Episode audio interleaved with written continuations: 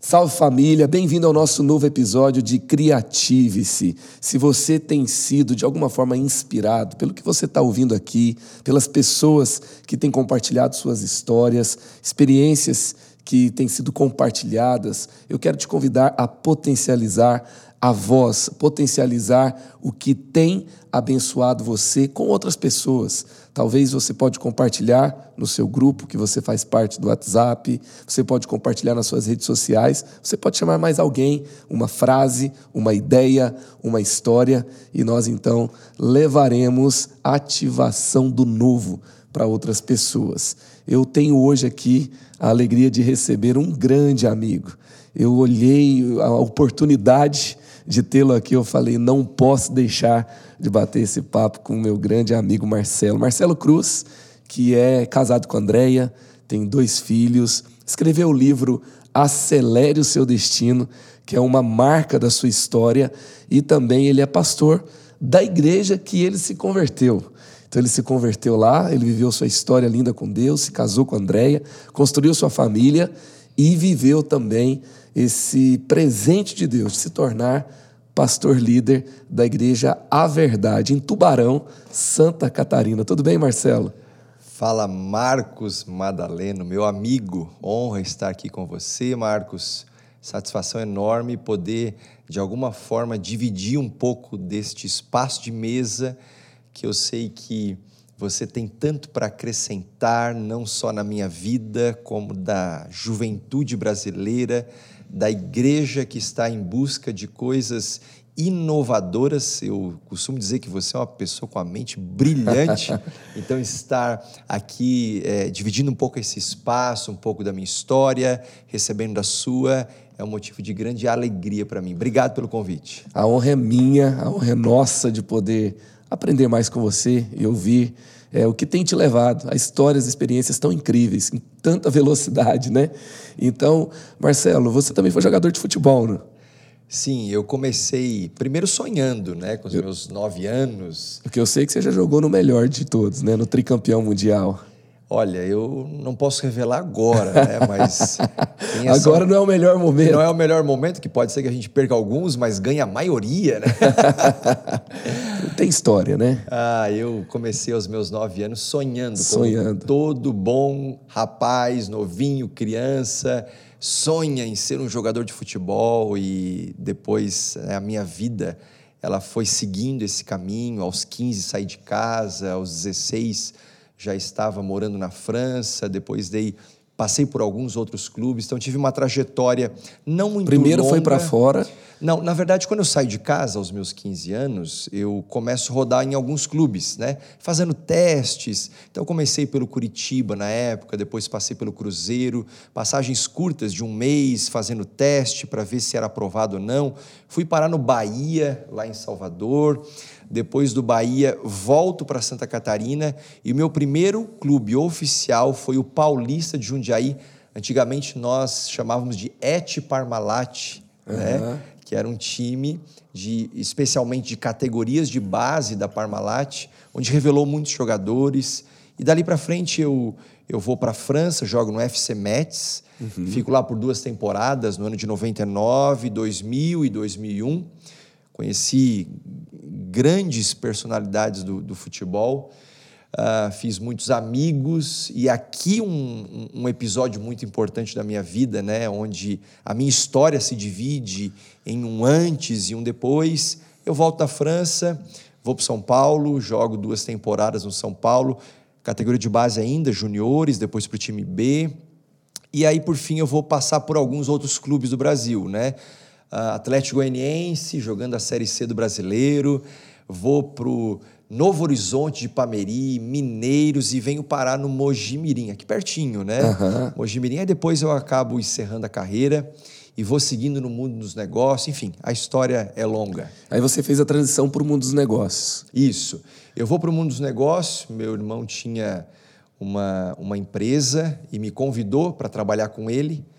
E, e, me envolvi na empresa e fui tomando gosto por isso, me apaixonei pelo mundo empreendedor. Né? Hoje eu uhum. digo que uma das minhas forças é o empreendedorismo. E o empreendedorismo não tem necessariamente a ver com o CNPJ, mas uhum. com uma mentalidade empreendedora. É isso. Ativando uhum. aquilo que tem dentro das pessoas para empreender, Uau. né? Uh, e aí me apaixonei por esse universo e fui administrar empresas, administrei uma fábrica, depois administrei postos de combustíveis, até que vem o chamado para o ministério. Eu, no auge da minha carreira profissional, depois de ter feito, uh, cursado e, e me formado em administração, eu recebo um convite para integrar o ministério pastoral.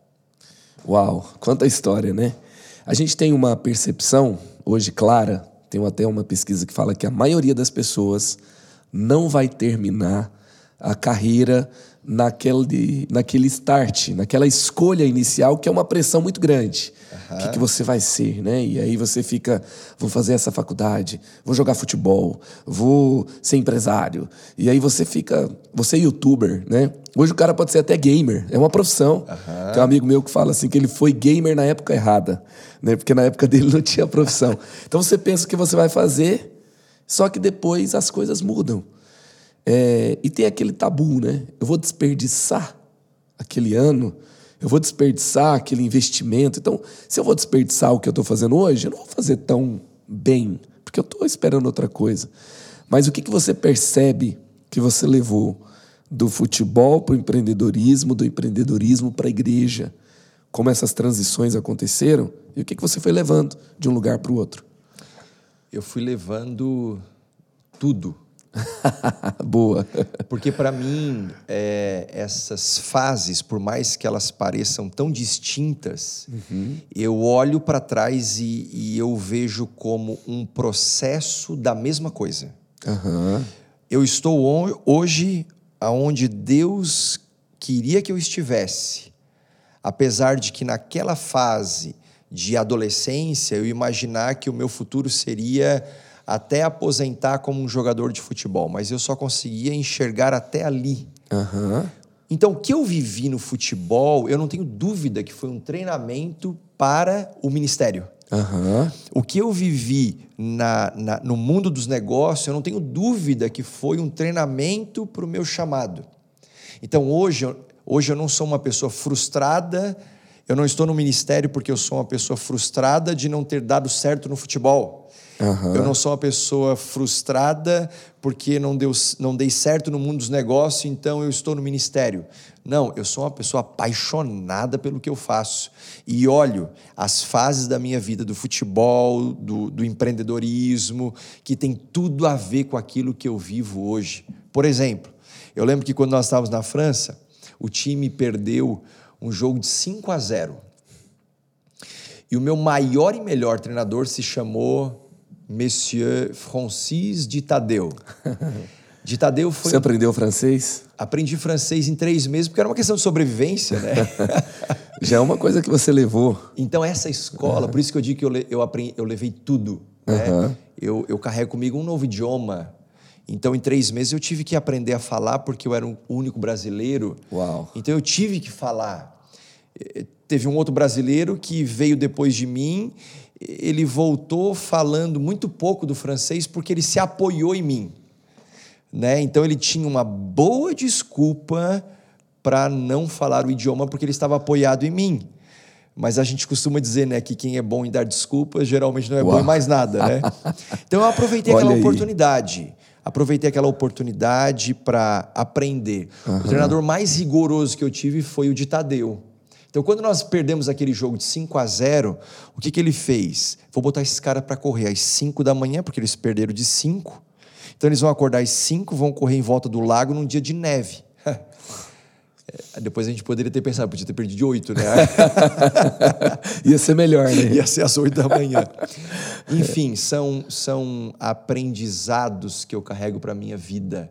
Hoje eu vejo que a gente faz parte de uma geração muito frágil Uhum.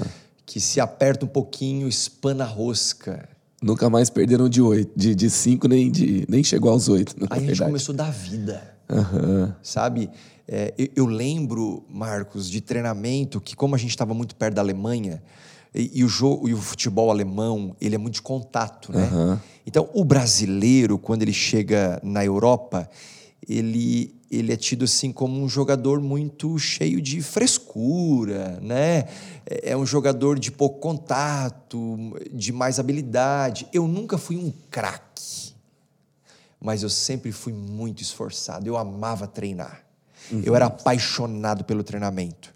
Então, se eu podia ficar até depois, eu ficava. Se eu podia chegar antes, eu chegava. Se tinha que fazer, eu sempre queria um pouco mais. Isso me deu muitas oportunidades. Então, nesses treinamentos, eu lembro que o Ditadeu colocou a gente para fazer um, um, treino que eu nunca tinha feito. Ele jogava a bola para cima e não podia cair no chão, a gente só podia ter contato, cabeça com cabeça. Ou seja, a gente aprendeu a levar, o, o, a ter os esbarrões, sabe? E eu trago isso, eu trago isso para o ministério hoje. Uau. Sabe? Eu trago isso para a vida.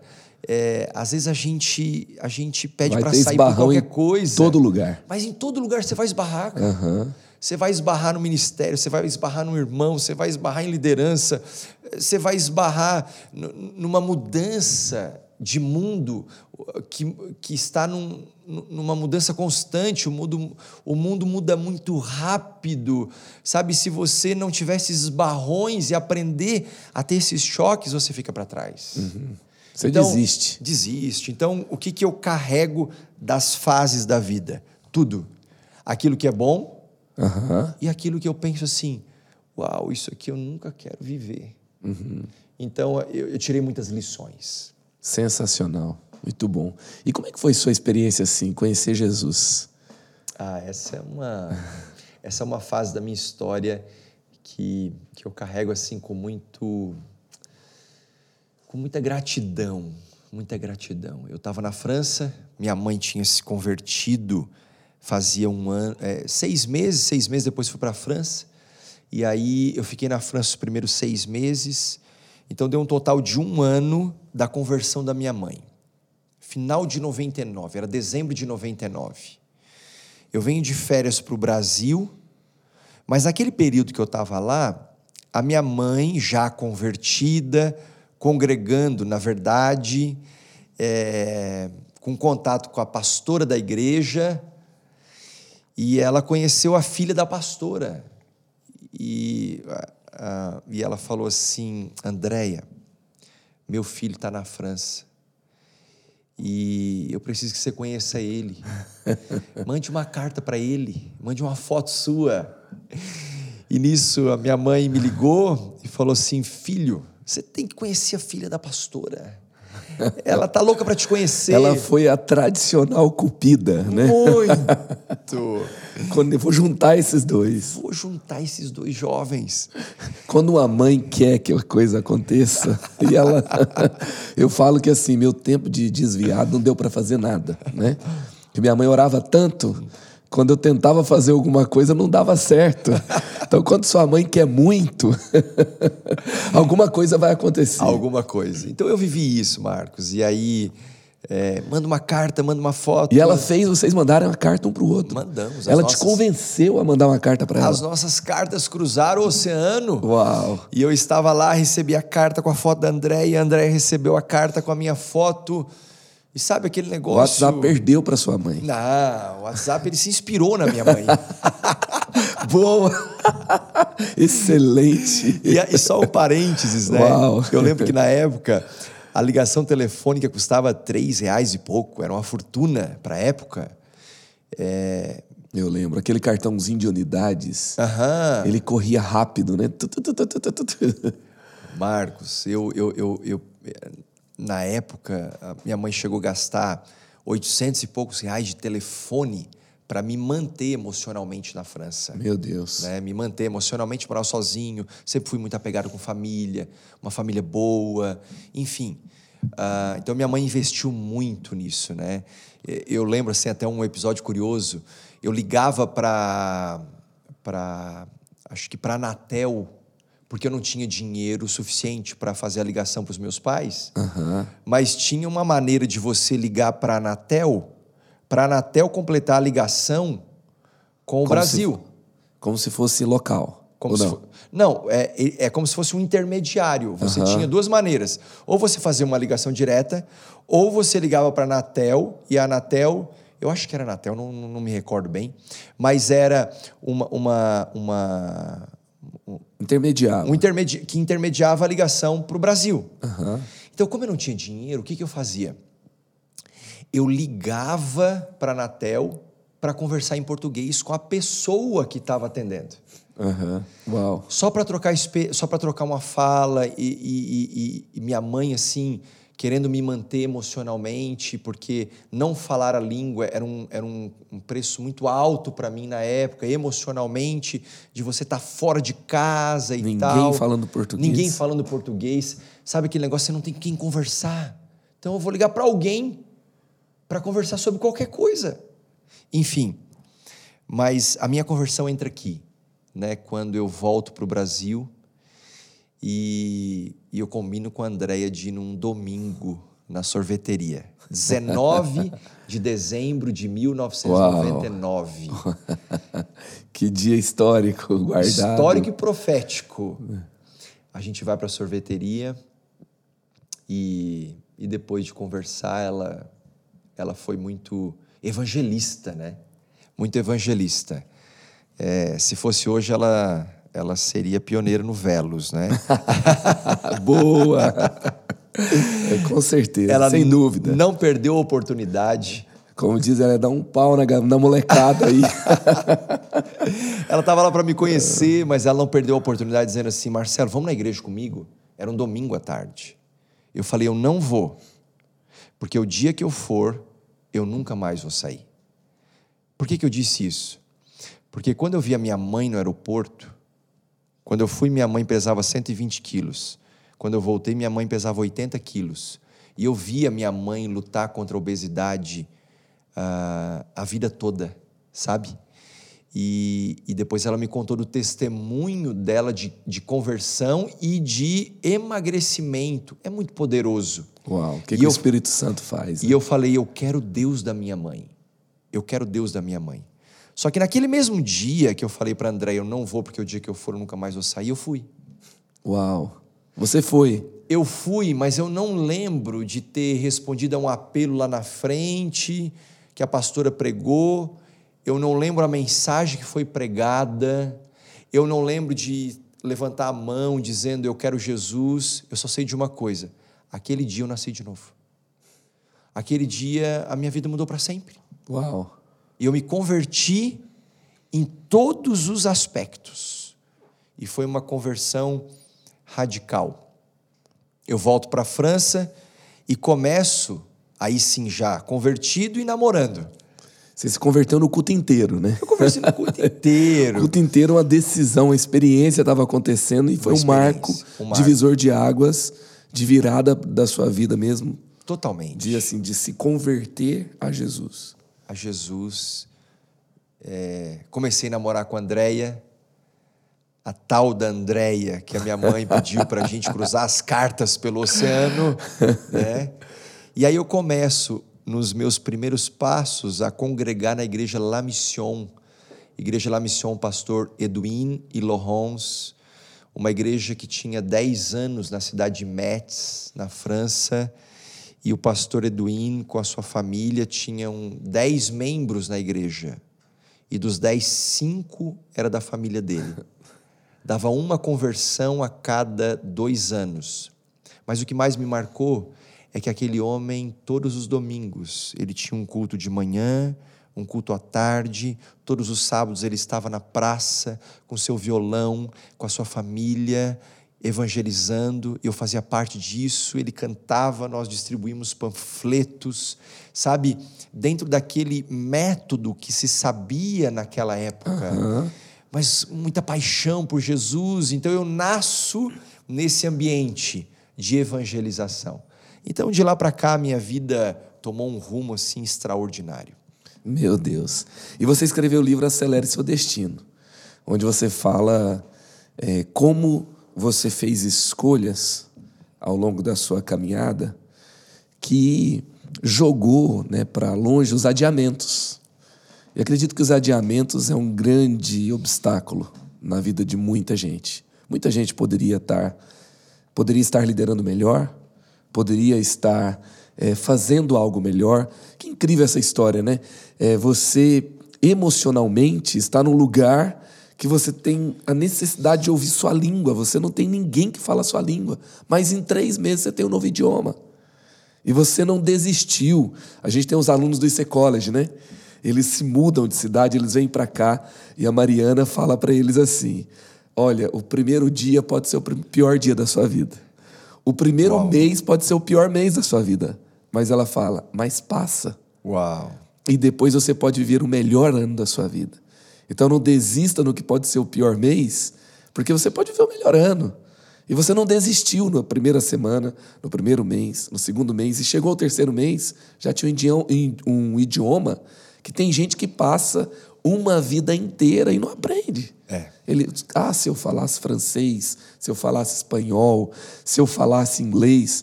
E a gente está na nossa vida, a gente adia.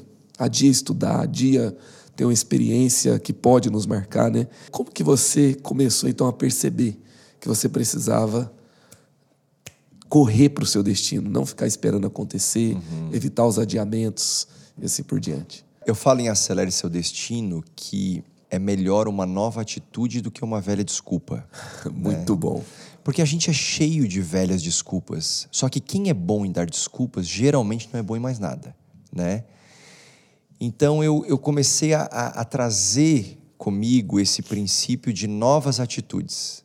Inclusive, em um dos capítulos que eu chamo de musculatura de vencedor, uhum. fazendo inclusive um link com o meu tempo de futebol, né?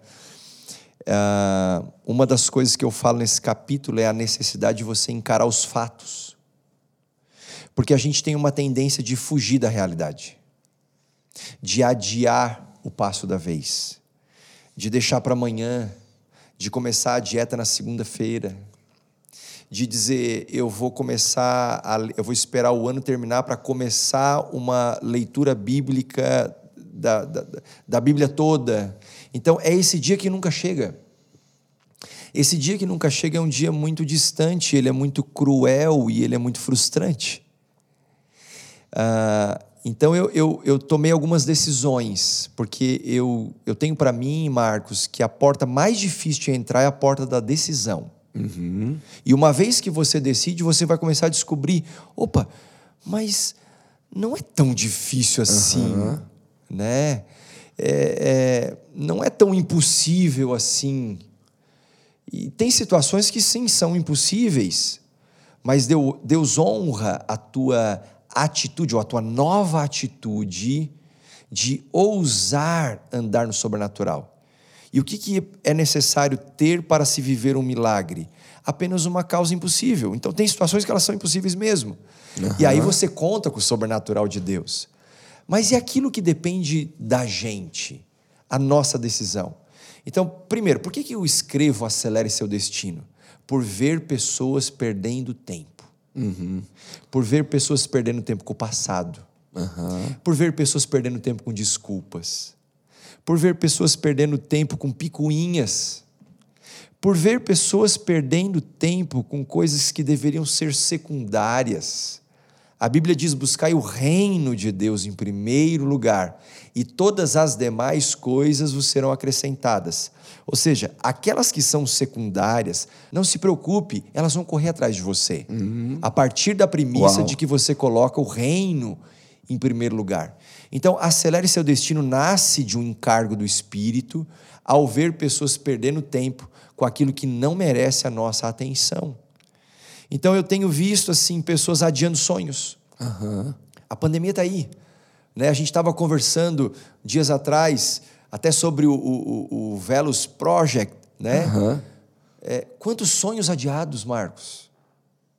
Quantas, quantos casamentos foram adiados? Eu acabei de fazer e celebrar um casamento de, de pessoas que estava programado para o auge da pandemia. Então, um ano e pouco se passou para eu celebrar aquele casamento. Ok, mas muitos ficaram pelo meio do caminho. Uhum. Então, acelere seu destino e vem para dar uma resposta dizendo assim: cara, persevera. O Senhor está desenvolvendo a sua musculatura de vencedor, porque para mim a fé é como um músculo que precisa ser desenvolvida. Então, quando você encara um fato, você está desenvolvendo E a sem sua atividade, atrofia. Atrofia. E quando desenvolve, dói, né? Crescer dói. Crescer dói muito. e você, é, é incrível, né? E, e quais são ali as, as dicas para você superar os adiamentos? Você não deixar para depois, você abraçar mesmo as oportunidades que vão te levar mais longe, que vão te levar para os melhores lugares. Uma dica que eu costumo dar é que é melhor feito do que perfeito. Sempre melhor feito do que perfeito. Nem sempre vai estar como você gostaria. Inclusive, acredito ser o slogan né, do, do, do Steven Furtick no seu livro Coisas Maiores. Aham. Sonhe grande e comece pequeno. Cara, mas comece. Comece onde você está. Isso para mim tem sido uma chave. Eu lembro até de quando nós fizemos uma série que, que a Rede Inspire disponibiliza, é, Direção Divina, né? A ideia é assim, comece de onde você está. Então, para mim, uma chave para você é, parar de, de, de, de- seguir os adiamentos é você começar de onde você está. Se você não está aonde você gostaria de estar, comece a avaliar se você já também não está mais onde você estava. Porque se você começa a perceber que já não está mais onde você estava, é sinal de que você progrediu. Então, foque no progresso e não na perfeição. Então, você não está onde você gostaria de estar, eu também não estou onde eu, onde eu gostaria de estar, mas eu também já não estou mais aonde eu estava. Eu progredi. Então, acelere seu destino, não vem para levar as pessoas a uma velocidade desenfreada, de você ser um, um cara louco e sair correndo por aí, custe o que custar. Não, é assim. Deus tem uma, um ritmo para você. E, e nesse ritmo você vai ter que encontrar a sua cadência. Né? Na linguagem do futebol, uma das coisas que os treinadores sempre ensinam é cadenciar o jogo.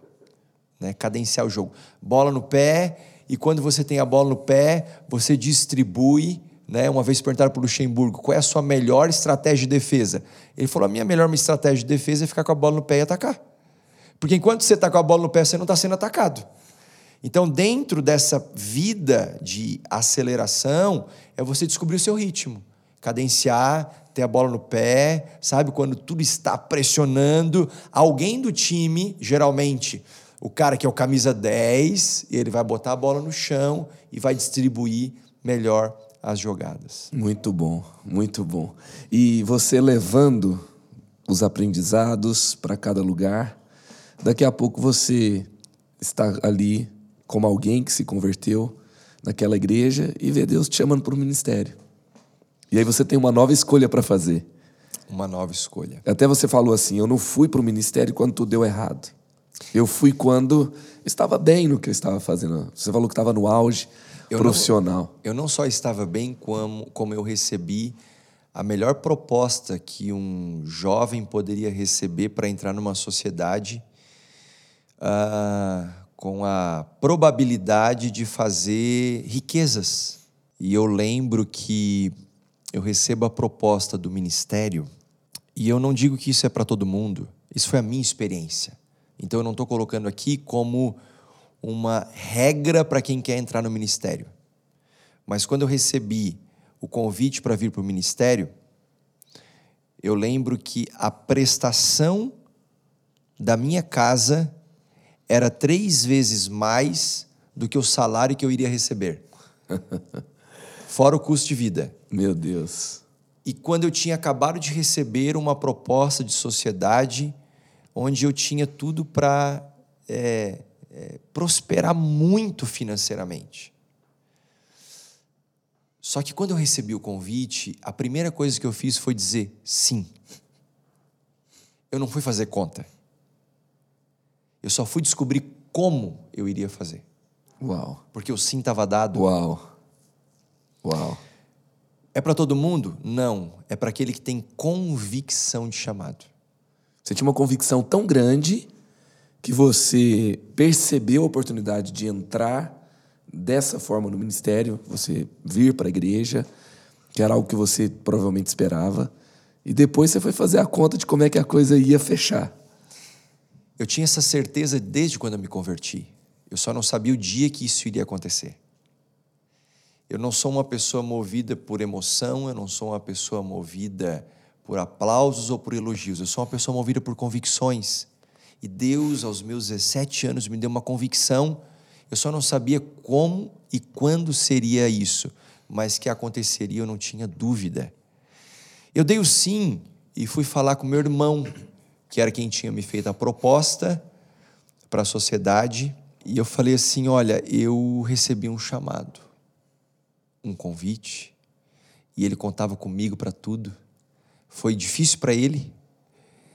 E eu falei assim: só que só tem uma maneira de isso dar certo.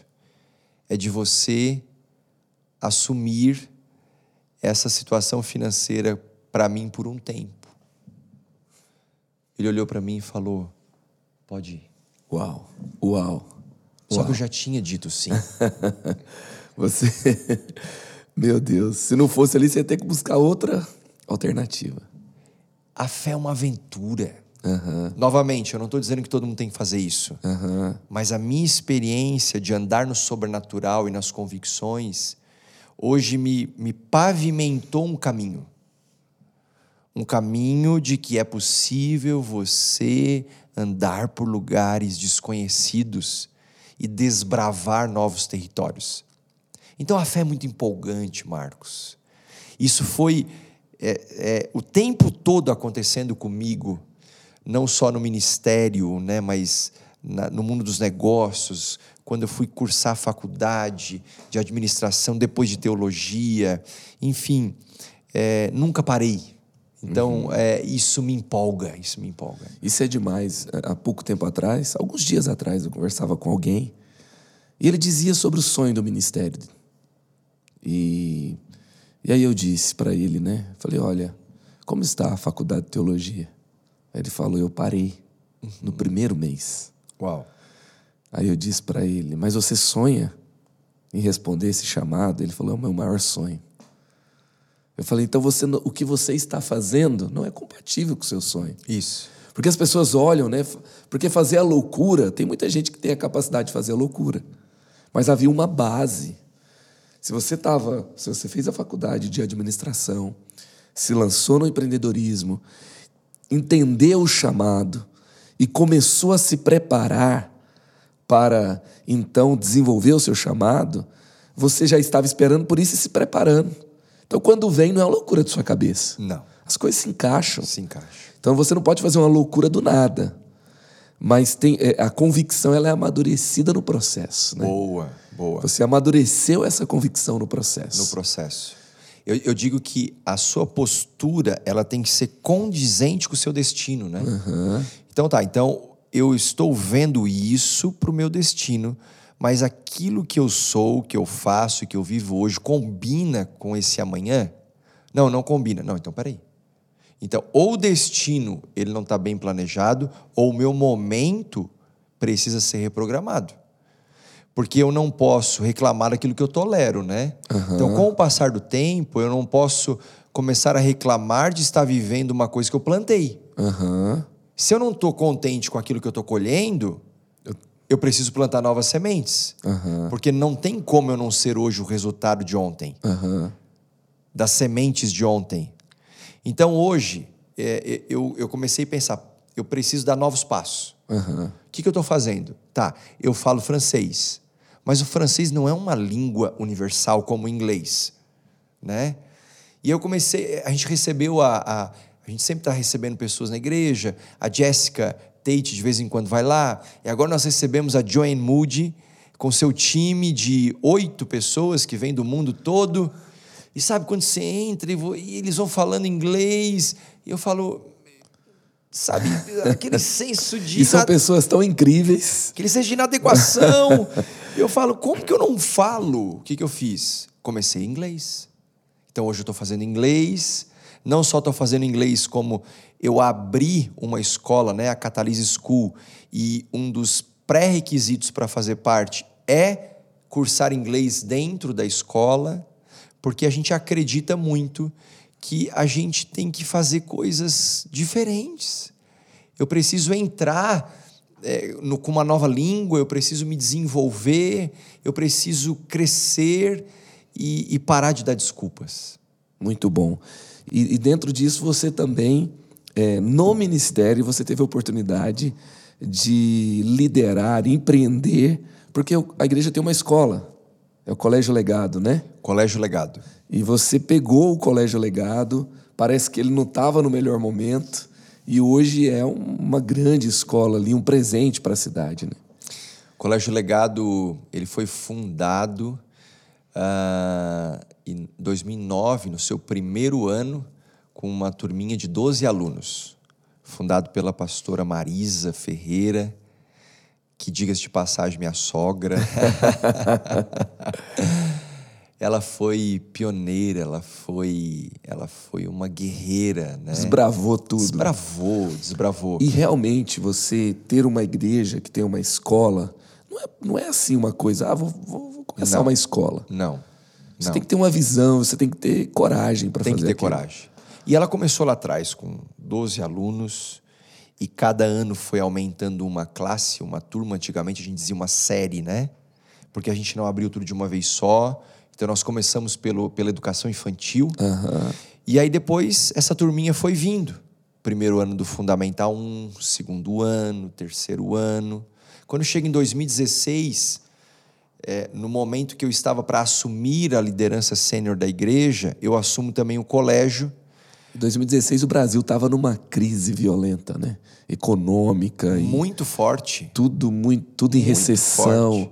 Parece que a gente veio ali de um boom econômico, parece que nunca ia viver uma crise, né? Isso. E aí a coisa só ia, ia mal. É. E aí o colégio estava com 135 alunos e, e a palavra de comando é: precisamos fechar esse colégio. Precisamos fechar esse colégio. E eu assumo o colégio para ver como fechar o colégio. Só que quando eu assumo o colégio, uma pessoa chega para mim e fala, assim- eu falei assim, é, nós vamos fechar o colégio. Ela falou, por quê?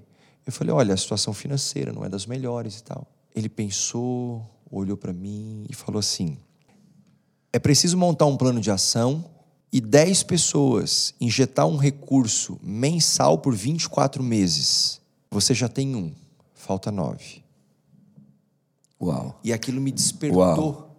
E eu conversei com um, conversei com outro, e eles falaram: nós não podemos deixar esse colégio fechar. Uau. Tinha 135 alunos, eu assumo Porque o mais caro ele tinha era a visão a visão. e um bom trabalho ali na educação daquelas crianças. Meu Deus! E o que, Educação que é um... por princípios. E aí a gente entra para profissionalizar o colégio, que na época tinha 135 alunos, e eu assumi para fechar o colégio, mas de repente Deus deu uma direção. E a gente começa a traçar novas estratégias, história, meu uma Deus. renovação da visão. Entramos com um profissionalismo e um empreendedorismo muito forte, e agora nós chegamos em 2022 com o primeiro ano do ensino médio, ok? Com 602 Uau, alunos. que que é isso? 602 Que que é alunos. isso? Há cinco anos que o colégio é superavitário. Sensacional. Mas isso foi um trabalho de empreendedorismo, foi gestão, né? E você foi despertado por um apaixonado. Exatamente. Alguém que sabia o valor que aquele colégio tinha. E aquilo me contagiou. Aham. E eles falaram, é, pastor, mas nós precisamos que você assuma isso e vá à frente e faça acontecer. Então eles depositaram na confiança da visão. E aí eu fui para dentro mesmo e a gente desenvolveu um trabalho. Hoje são 130 colaboradores do colégio. Passamos pela pandemia. Uau. Passamos pela pandemia, foi um período muito difícil, mas eu não posso deixar de destacar que os pais, eles não olharam para o colégio só como uma escola qualquer. Eles olharam para o colégio como uma missão. E eles foram muito parceiros. Uau. E eles priorizaram o colégio. Isso nos permitiu sobreviver e hoje estar consolidado no mercado como sendo uma das principais escolas e concorrendo com escolas que têm 130 anos na cidade, enfim. Estamos nos preparando né, para fazer do Colégio Legado uma franquia para levar para outras cidades também. Que que é isso? Incrível, incrível. E, e muitas vezes, assim, um, um, líder de alguma frente, ou na sociedade, ou um pastor que lidera pessoas para um projeto incrível de Deus, que traz tanta coisa linda para a sociedade, ele não percebe a grandeza de possibilidade que ele tem de abrir uma frente que vai fazer assim, algo tão incrível, que vai ter um impacto tão poderoso na sociedade, que é, por exemplo, uma escola. Uhum. Uma escola que vai formar crianças, que vai formar pessoas é, ali na sociedade, que vai carregar princípios que são valores tão é, sólidos e valores que fazem tanta diferença, valores tão nobres para a vida. E isso. quanto vale isso Sabe, Madalena, às vezes as pessoas me procuram, né? Como eu, eu sou pro, pro, procurado frequentemente por é, pastores, por líderes, outras igrejas que querem é, saber sobre o colégio, como funciona. A primeira coisa que eu digo para quem quer começar: o seu foco é ganhar dinheiro, hum. então vá fazer outra coisa. o seu foco é uma missão, então senta aqui que eu vou te ajudar. Né? Porque todo, como todo negócio tem a sua fase de desenvolvimento, o processo de maturação, né? e, e, e a educação, é, sobretudo, cobra um preço muito elevado de investimento. Quando você entende a vocação, então hoje eu acredito que hoje é muito claro a vocação que nós temos para a educação e o legado que nós temos que deixar para as futuras gerações. Né? O nosso slogan é Criando Futuros. Eu acredito muito que Deus Uau. nos levantou para criar novos futuros para as pessoas. Sensacional. Você tem uma, um, uma percepção que eu acho que é chave para o nosso tempo. Eu tenho dito que assim, uma das principais habilidades, não sei se eu posso chamar isso de habilidade, mas uma das principais chaves para liderar no nosso tempo é o discernimento.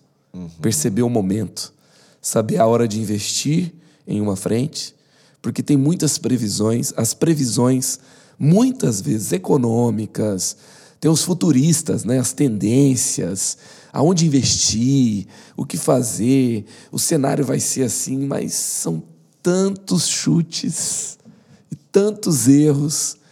E, e você precisa ter um discernimento, um feeling do que fazer. Você é, mudou recentemente o nome da igreja, a verdade que liberta para a verdade.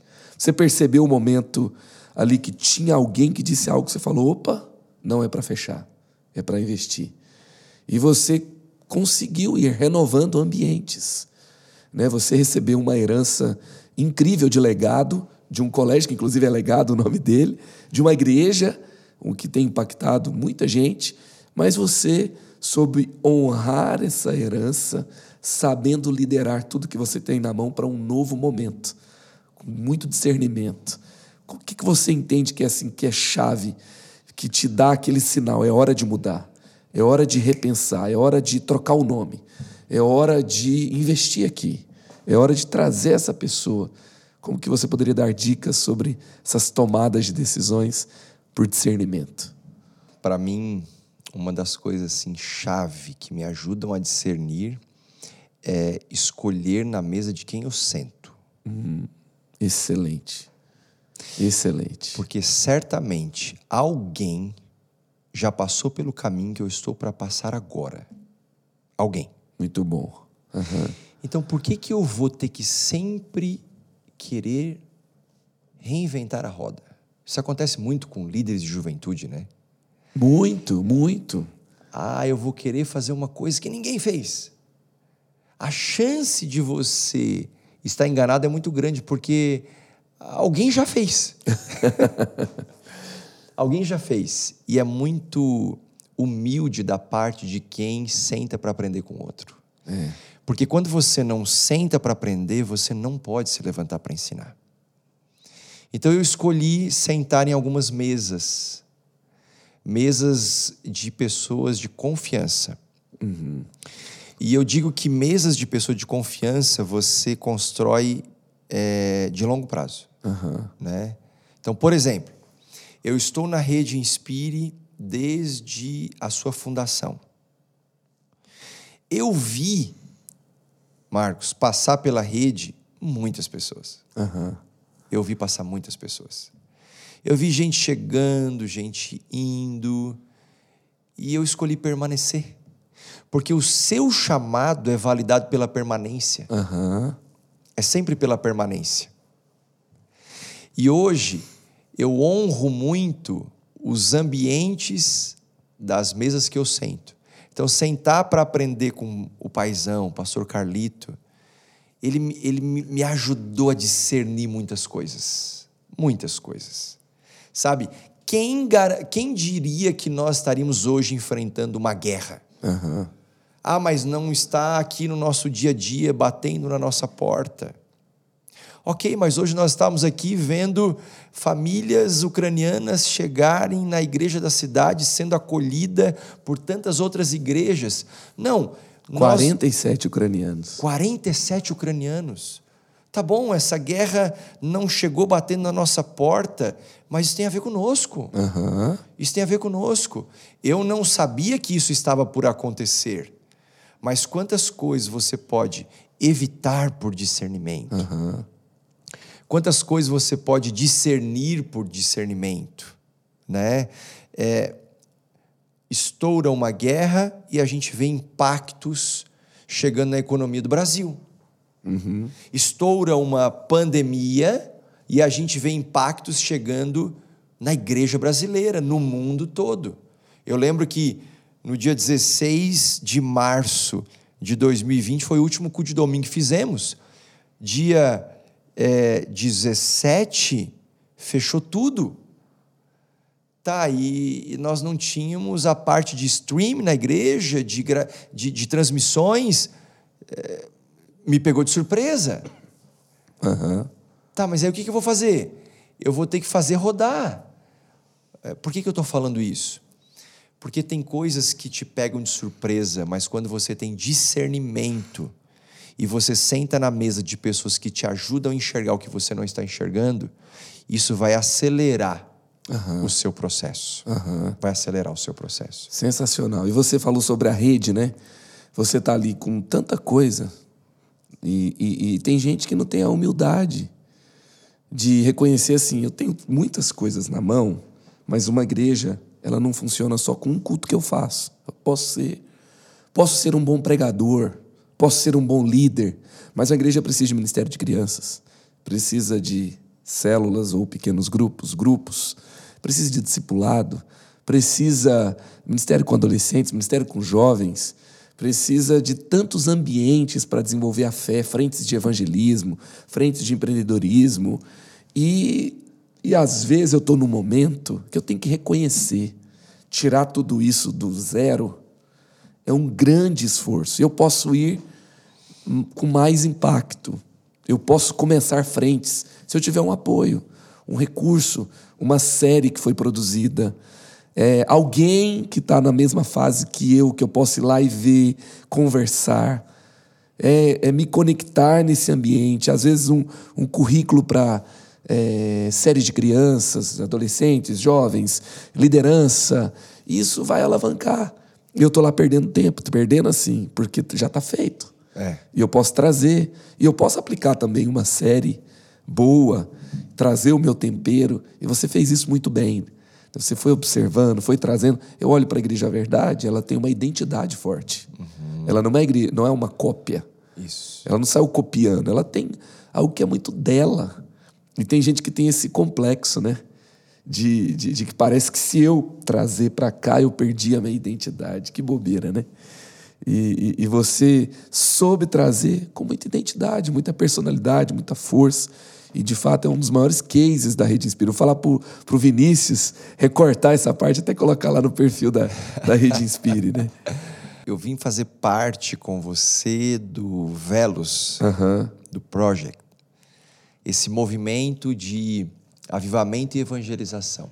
Quando você me liga dizendo: Marcelo, estou com isso no meu coração, o que, que você acha e tal. É, eu poderia fazer evangelismo na minha cidade. Aham. Nós fazemos frentes de evangelismo dentro do nosso contexto. Ok. Mas fazer parte de algo maior em unidade tem um poder que, primeiro, para mim agrada muito a Jesus. Aham. Muito, Isso é o principal. muito. Segundo, você tem uma expertise que eu preciso. Sentar na sua mesa e aprender com você e poder aplicar na minha realidade, com a liberdade que eu tenho de adaptar ao meu contexto, é uma riqueza. Então, se eu tenho algo que eu posso é, agregar na vida de alguém, ou alguém tem algo que pode agregar na minha jornada, por que, que eu não vou ter humildade de receber? Então, sentar na sua mesa para falar do Velos, sentar na mesa da Rede Inspire para aprender com os mentores, com os pastores, a igreja que já está lá na frente, a igreja que está começando agora, porque é- é um engano você achar que não vai aprender com quem está começando agora. Aham. Quer ver uma coisa que você aprende com quem está começando agora? A paixão. É. A paixão por desbravar territórios, porque quando você chega num patamar, você tem uma chance de se acomodar. Aham. E aí você olha para aquele pastor que está com, que tá com fogo no coração, que está com paixão. Sabe, é igual dentro de uma igreja local, um pastor quando perde contato com um não crente. É. Porque ele está cheio de amigos crentes. Mas quando você vai lá e tem contato com um não crente, e você ganha aquela pessoa para Jesus, aquilo incendeia o teu coração de novo. Então, nesse ambiente de unidade, de rede, de movimento, de pessoas que têm a humildade de sentar para aprender, e essa troca de experiência é muito enriquecedor. É muito enriquecedor. E, e, assim, que bom foi eu poder ligar para você e, e, e ver assim alguém que tá, tem uma realidade de um contexto diferente do meu, tem uma outra perspectiva, tem uma, uma função diferente ali. Você é um pastor líder, você é, tem visão, você está empreendendo e você pode trazer algo para a mesa. Isso é a humildade também de, da gente, dos, dos dois lados, né? se construir juntos. isso. E isso funciona tão bem. Né? Isso vai gerar aquilo que a gente estava falando antes, o discernimento. Né? De, de, de ver qual que é o melhor que eu posso fazer agora. O que, que cada um pode trazer para esse momento? O que, que eu posso aprender aqui? Muito bom.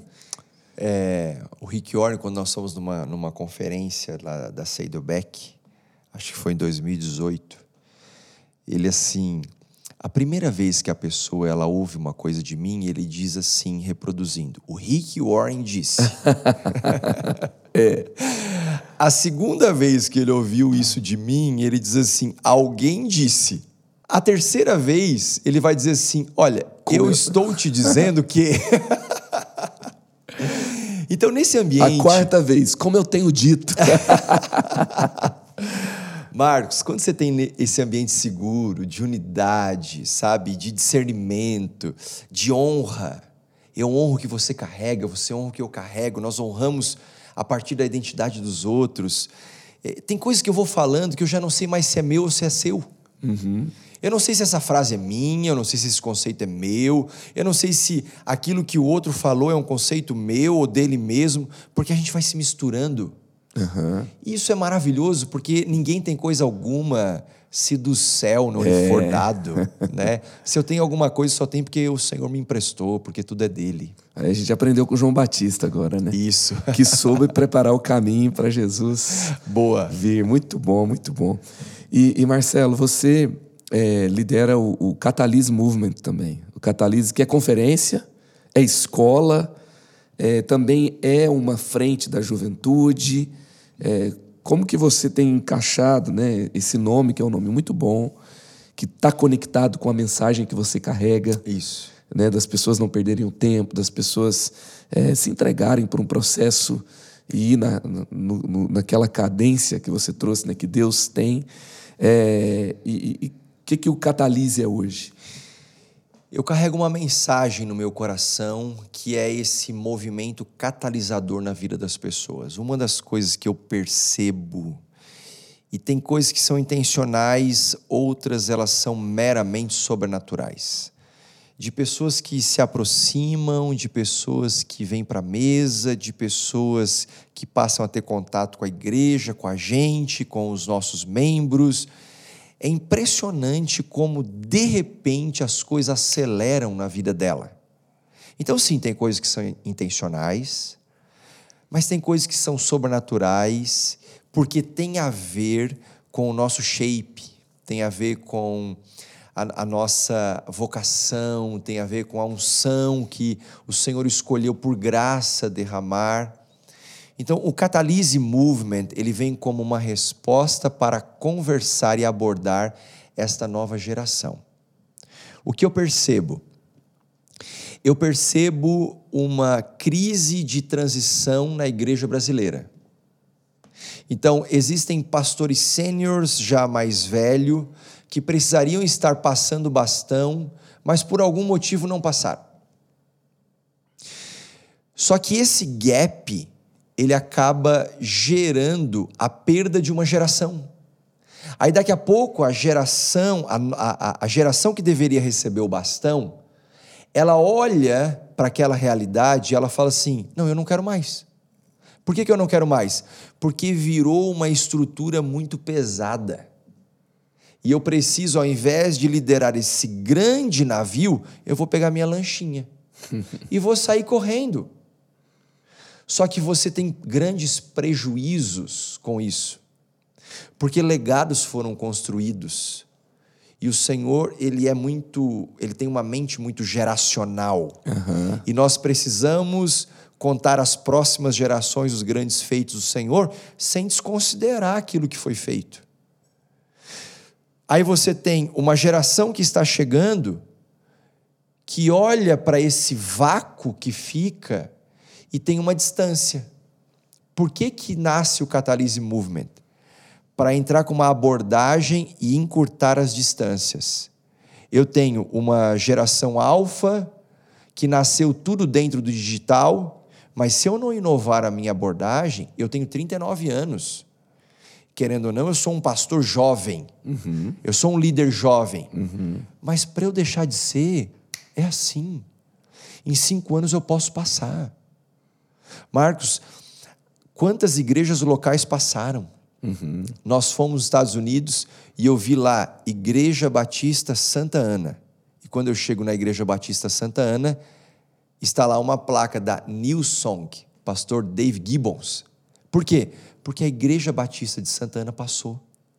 Peraí, mas não tem uma palavra que diz que as portas do inferno não prevalecerão contra a igreja? Sim, a igreja invisível, a igreja universal, ela continua aí, bem, saudável, crescente, mas uma igreja local pode passar. Hum. Aí tem uma chave muito boa, né? Acabei de. Porque é, o compromisso de Deus não é com o nome que você criou. Não. Não é com a expressão de uma igreja local, particular naquela cultura, com aquele tempo. Deus não está localizado. Não na, na, ele não está preso, na verdade, né? Isso. Em um espaço geográfico temporal. Isso. E, e, se aquele movimento perdeu o andar da nuvem, Isso. o mover de Deus, o, passou e não andar com ele, ele vai ficar para trás. Deus prevalece. Isso. Mas aquela expressão que não tem compromisso com ele vai ruir. Isso. Incrível, incrível. Então o Catalyse Movement ele vem para inovar na abordagem inovar na comunicação. Uhum. O que, que eu percebo? Que a juventude ela abraça uma causa. Uhum. Ela precisa de uma causa. Peraí. Então, se tem tanta gente por aí oferecendo inúmeras causas para a juventude, deixa que eu dou uma causa para elas, porque é a causa mais nobre que uma pessoa pode se envolver, que é a causa do Evangelho. Uhum. Uhum. Só que eu preciso inovar o meu jeito de abordar acerca de uma palavra que nunca muda. Uhum. Então a Bíblia nunca muda. Deus é o mesmo ontem, hoje, para sempre. Mas eu devo inovar a minha abordagem, a minha comunicação. Isso eu aprendo muito com você. Você é uma pessoa é, é, genial na forma como se comunica. Agora você deu uma valorizada. Né? é, eu acho que. A gente combinou, né? Marcos, tem a ver com isso aqui. Uhum. Tem a ver com Creative-se. Sabe? Tem a ver com você dar uma resposta aonde tem perguntas. O problema é quando a gente quer dar uma resposta onde não tem mais perguntas. Uhum. A igreja e o Catalyst Movement ele vem para coçar onde está coçando. Uhum. Sabe, você coçar onde não tem mais coceira? não faz sentido. Não faz sentido. E, e é interessante assim que você fala para a juventude: vamos para uma escola aprender. Aí eles, pô, puxa, né? Eu tenho tantos lugares que eu estou estudando, não tenho tempo. Ah, vamos evangelizar? Aí ele já imagina virando meme, né? No dia seguinte. Aí, aí você fala, vem para o Catalyst Movement.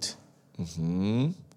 Né? Vamos nos reunir para orar, mas vem para o Catalyst Movement. Isso. Não quer dizer que, o, que a juventude... Está certo, né? As pessoas rejeitarem ler a Bíblia, rejeitarem orar. Mas nós podemos comunicar de uma nova forma. Nós podemos renovar. Se isso é tão importante, é tão poderoso. E eu estou vendo os resultados, eu quero resultados diferentes. Talvez a semente diferente é a comunicação, é um nome novo, é a estratégia, é ressignificar o que está sendo feito com uma nova abordagem. E, e ok, então vamos fazer isso, porque eu amo a nova geração. Eles são importantes. Esse adolescente é importante. Essa geração Z é importante. Essa geração, não sei se é alfa, se é Estão falando até de geração Covid, né? geração C, porque mudou. É uma geração nova, eles são importantes. Esses, então, como eu posso comunicar? Essa mensagem tem que chegar lá. Então eu posso renovar, posso dar um novo nome. E sabe o que? Sabe é, como eu me sinto desafiado? No que que eu me sinto desafiado? É, é você entrar com um movimento de juventude sem perder aquela geração dos cabelos brancos. Uhum. Isso é uma arte, né? Entende? Isso porque, é porque eu posso errar a mão. Uhum. Como que eu posso errar a mão? Eu querer fazer com que a minha igreja seja toda jovem. Uhum. Não. A minha igreja ela precisa ter essa frente, mas eu não posso perder aquelas pessoas que foram colunas. Não aquelas pessoas que são exemplos. E principalmente eu não posso perder pelos meus, pelos meus erros. Eu Ou não pelas posso minhas perder pra, pelas minhas preferências, eu não Isso. posso perceber, é, não posso perceber, não posso, eu não posso perder por uma abordagem errada. Isso. Por uma é, por um erro de não incluir. Que às vezes é uma Boa.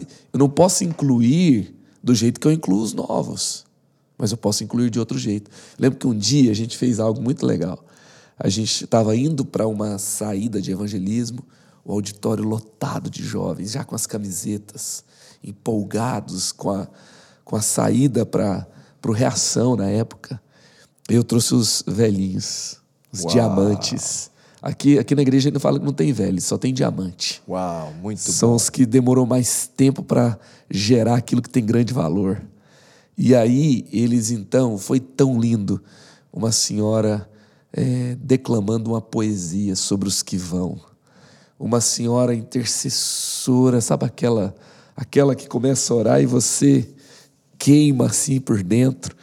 E ela veio e ela orou, intercedeu. Deus vai à frente, Uau. Deus traz a profecia, Deus guarda. E, e eles falaram: Olha, nós estamos aqui orando por vocês. E, e aí a gente foi fazer o próximo evento do próximo ano. Eles me ligaram e falaram assim: a gente não quer só ir lá orar, a gente quer preparar os kits, os lanches, os lanches que eles vão comer no, no evangelismo, porque a gente vai, fica o dia inteiro. E juventude tem que pensar em tudo, né? Os, os meninos não bebem água, não come, passa mal na rua. Então sai porque acordou, quer dormir mais cinco minutos e nem tomou café. E já entra e já está no sol quente, daqui a pouco desmaiando. Então a gente põe um lanchinho no ônibus. Boa. Né? E aí as senhorinhas da intercessão montando os kits e orando. Deus vai com ele. Não é só o alimento da terra. Enche no teu espírito esses jovens. Uau. E se tornou uma tradição. Muito bom dá para incluir, dá para fazer a diferença. E muitas vezes não é só orar pelo lanche, é o conselho, é participar da mesa, ter uma pessoa jovem, uma pessoa Mas, e você faz isso muito bem, né? De incluir cada um ali na, na, na no projeto, No projeto. no processo. Quando nós estávamos para nos mudar, é, depois de 25 anos com prédio próprio, nós compramos um terreno de 41.700 metros quadrados. Nós vamos construir né, um campus com a igreja, com um colégio, com uma área para um novo bairro onde vai desenvolver uma nova cidade. Ah, então a gente tinha, a gente tem um prédio próprio de 25 anos de história, nós temos um terreno que foi comprado, mas eu precisava dar um passo intermediário. E foi quando nós decidimos sair do lugar próprio para alugar um espaço onde eu Tendo vi dois. É, exatamente. Eu Olha vi- que legal. Eu vi vocês fazendo isso. É verdade. E o pastor Carlito É disse para mim assim, Marcelo, você está dando os passos que uh, exatamente os passos que nós demos aqui. Então eu falei, eu estou seguindo essa poeira, eu estou seguindo, eh, sabe, essa nuvem. Mas quando a gente foi dar esse passo de sair para um lugar alugado e nós precisaríamos investir nesse lugar, preparar para tornar aquele, aquele galpão em uma igreja. Eu lembro que um, um senhor, Olha ele, ele me aborda na entrada da igreja e ele fala assim: Pastor, você pode ir na minha casa essa semana? Eu falei: Claro, posso ir lá. Eu falei: Quarta-feira, às três da tarde, eu estou lá. Quando eu chego na casa dele, eu falei: Nossa, você foi tão pontual. Entra aqui, vamos tomar um café. Ele me chama junto com a sua esposa. Café e o chimarrão. Chimarrão é só de manhã. Ah, só de manhã? Só de manhã. Entendi. À tarde não funciona para mim. Marcos, ele me chama e o que, que eu fui para lá pensando? Ele ajudou a construir aquela igreja. Ele investiu, ele colocou seus tijolinhos, ele se converteu ali, ele tem uma história. Uau. Uau. E eu pensei, cara, vou apanhar aqui, né? Ele vai dizer para mim, como pastor, como nós vamos. Ele fez parte da comissão de construção da igreja. Eu falei, é agora que ele vai dizer, não, você está errado. Como? Não faz sentido. Ele me coloca no sofá, ele olha para mim e fala assim, pastor, parabéns pela sua decisão. Uau. Uau. Isso não tem preço. Eu estou tão empolgado em ir para esse novo lugar. Sabe por quê? Incrível. Porque eu amo avançar. Uau. Eu fico empolgado de ver Tem que fazer um você- vídeo com ele.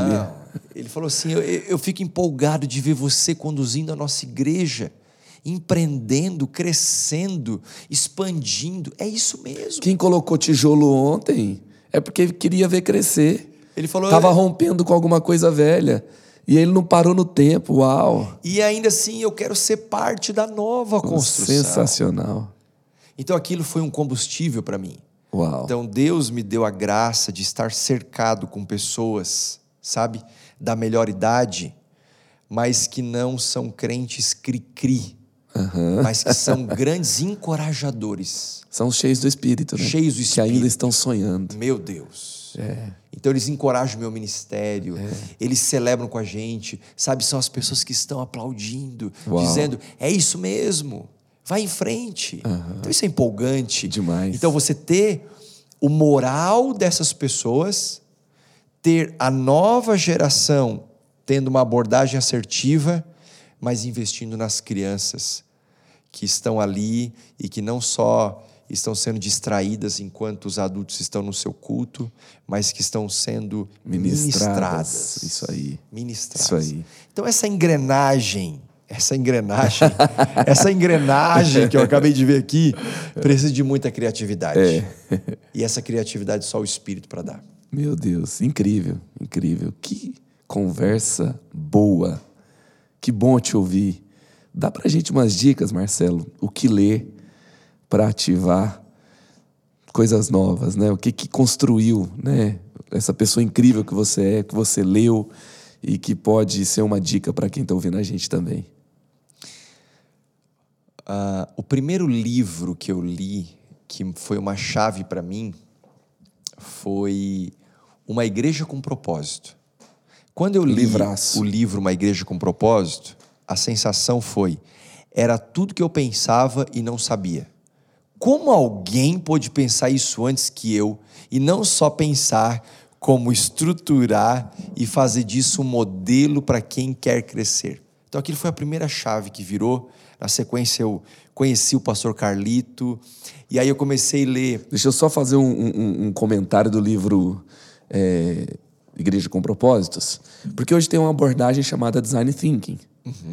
E na, na abordagem do Design Thinking, hoje no marketing se usa muito a questão da construção do persona, das personas. Para quem você vai falar, você direciona a abordagem, você tem mais assertividade na sua rede social, com quem você está conversando.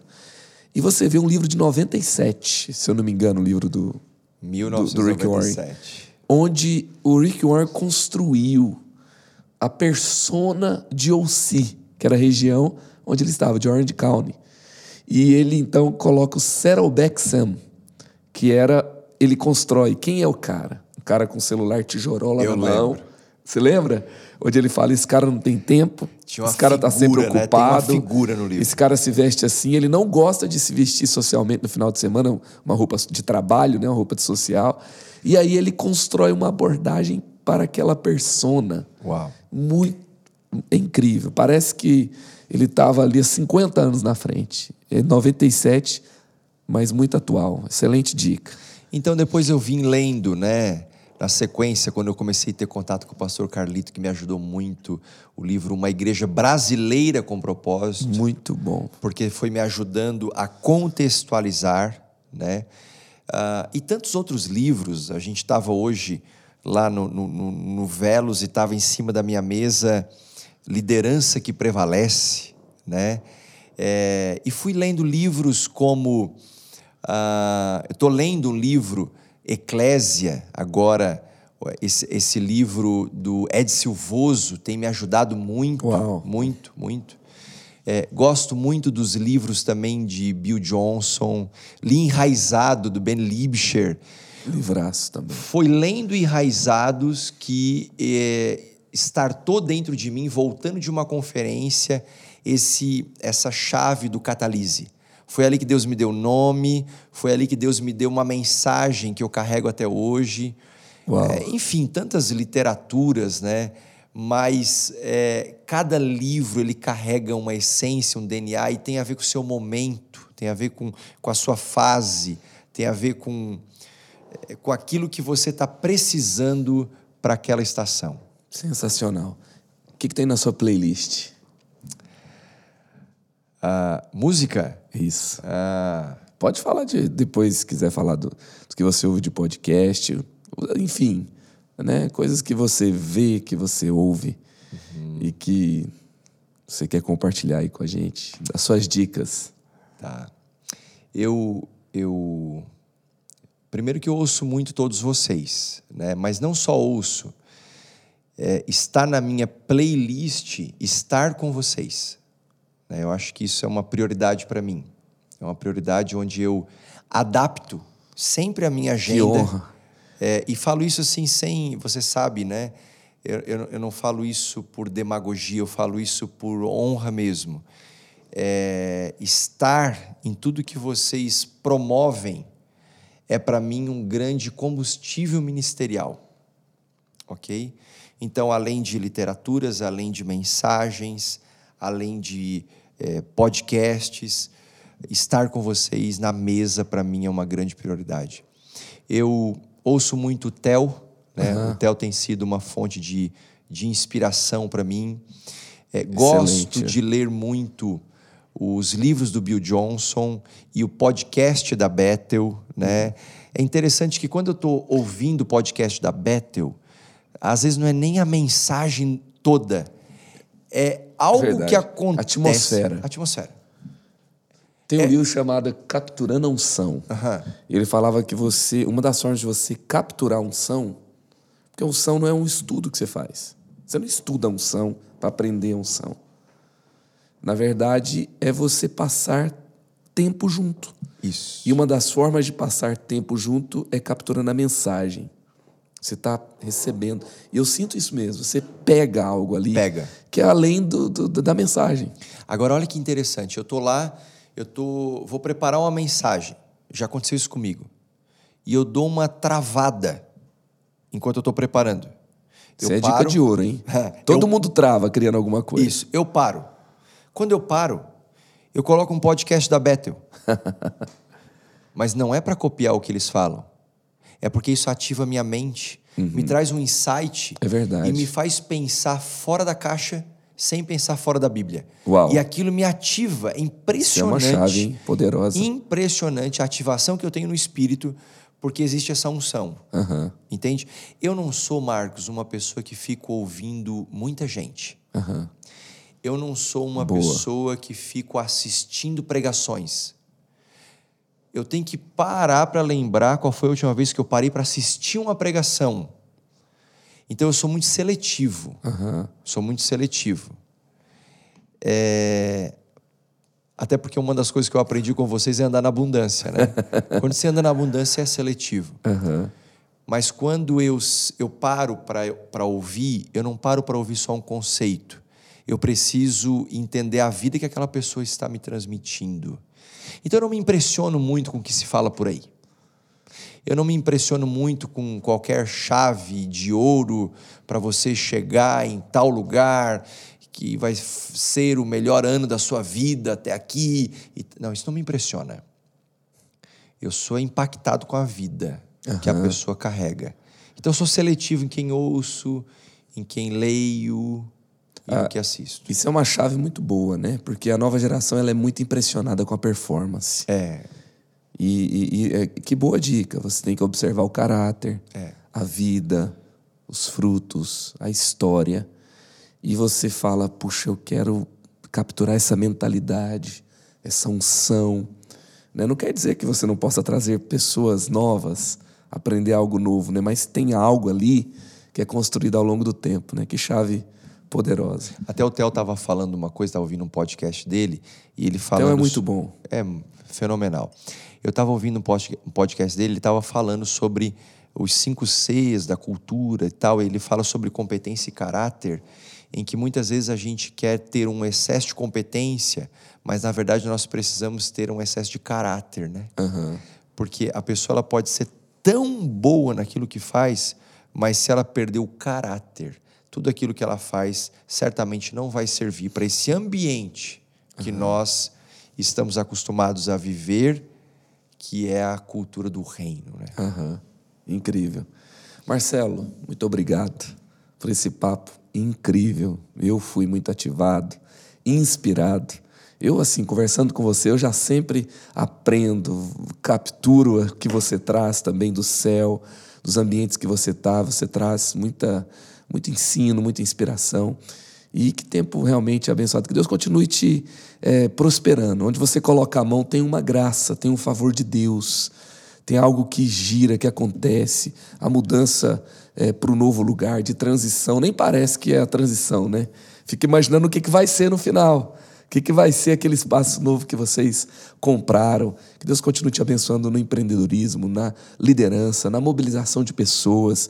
É, eu vejo tão claramente isso que você falou, né? Você vi você é, parece que relançando ministérios de esportes e você é, não é uma coisa assim é que você está lançando só porque você acredita, você já viveu isso.